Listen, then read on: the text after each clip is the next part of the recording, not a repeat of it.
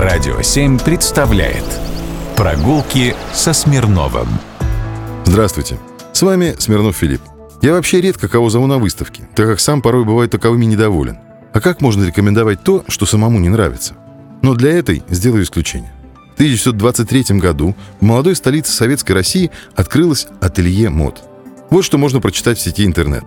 В один прекрасный день 1923 года перед домом номер 12 на Петровке произошло форменное столпотворение.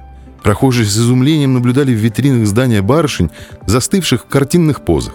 Одна была одета в вечерний наряд, другая в холщовое платье с яркой отделкой, третья в прогулочный костюм, четвертая красовалась в пелерине.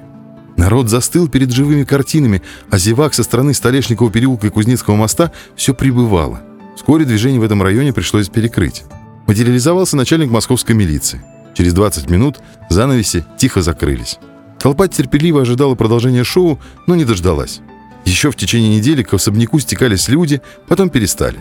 Вот таким получился первый уличный показ ателье мод, созданного при Москвашвее. Выставка, открывшаяся в Музее Москвы, рассказывает как раз про феномен индустрии моды в советской Москве. Называется выставка просто «Дом моделей. Индустрия образов». Продлится до середины июня этого года. Как должен был быть одет советский человек? Как соотносится идеология и одежда?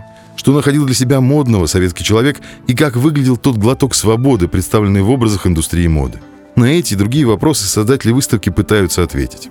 Ведь согласно пресс-релизу, выставка — это не просто ретроспектива столетней концепции дома моделей, но и попытка ответить на вопрос, как была устроена советская модная индустрия и могла ли эта система функционировать в условиях того времени. А это, согласитесь, интересно изучать и смотреть. После визита на выставку, как часто у меня это бывает, я погрузился в изучение увиденного и связей. Натолкнулся на первый номер журнала «Ателье» за 1923 год.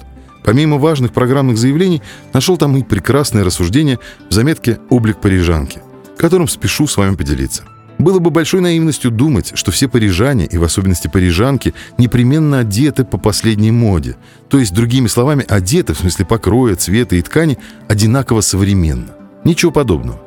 Всюду на улицах Парижа вы можете встретить женщин, шляпки, платья и пальто которых, в смысле моды, мало отличаются не только от шляпок и платьев берлинок, далеко не гоняющихся за последними измышлениями парижских креаторов, но также и от шляп и платьев наших петербургских дам, не имеющих возможности, в силу экономических условий, следовать по пятам капризной моды.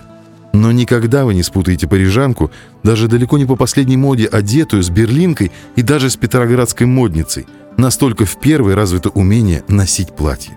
В общем, вы поняли.